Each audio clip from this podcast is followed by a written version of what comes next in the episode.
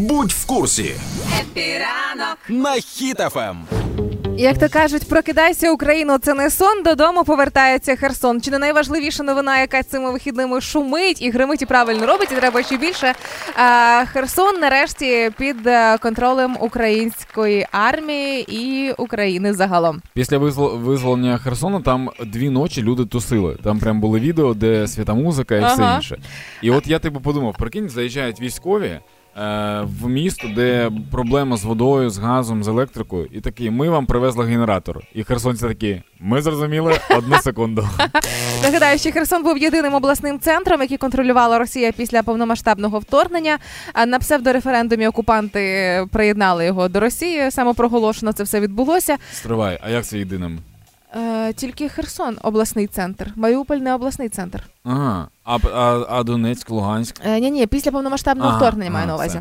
А, отож, в соцмережах з радістю сприйняли новину довгоочікувану, і фото, де над Херсонською облдержадміністрацією підіймається прапор, це вже взагалі вірусною історією стала. І звичайно ж вірусною стала історія в соцмережах, коли після перших новин, що Україна контролює Херсон, е, з'явилися аватарки в соцмережах. Українська правда відразу змінила, додала кавун.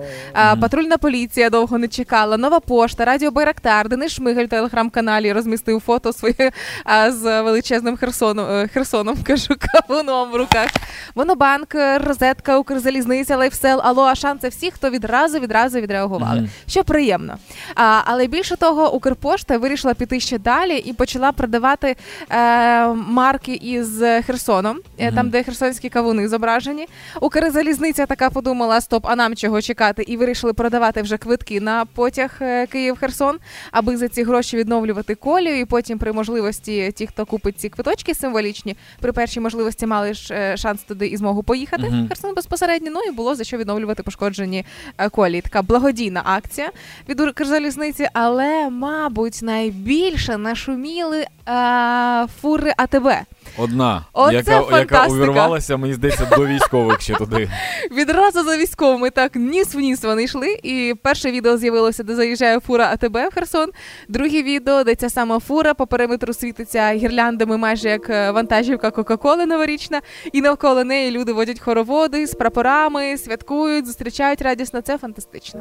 Да, і пам'ятайте, що це дійсно маленька перемога е, на, на, на шляху до повномасштабної перемоги. Мгм. Ми цьому можемо порадіти, але пам'ятайте про те, що є такі напрямки, наприклад, як Бахмут. Це дуже важкий напрямок, тому якщо ви бачите якісь збори або якусь допомогу, то усіляко намагайтеся допомагати хлопцям і дівчатам там на фронті, тому що вони борються за кожний метр, напевно, нашої землі е, кожен день. Тому що, ну, наприклад. Я там спілкувався з, з, деким на різних напрямках і казали, що є такі напрямки, де прям реально по метру відбувається. По метру, зокрема, і там, да, бо поки стояв Куп'янськ, поки відбували Куп'янськ, Бахмут стояв, поки Ізюм відбували, Бахмут стояв. І от зараз, коли святкуємо Херсонську перемогу, теж пам'ятайте про і такі міста, де зараз теж дуже важко.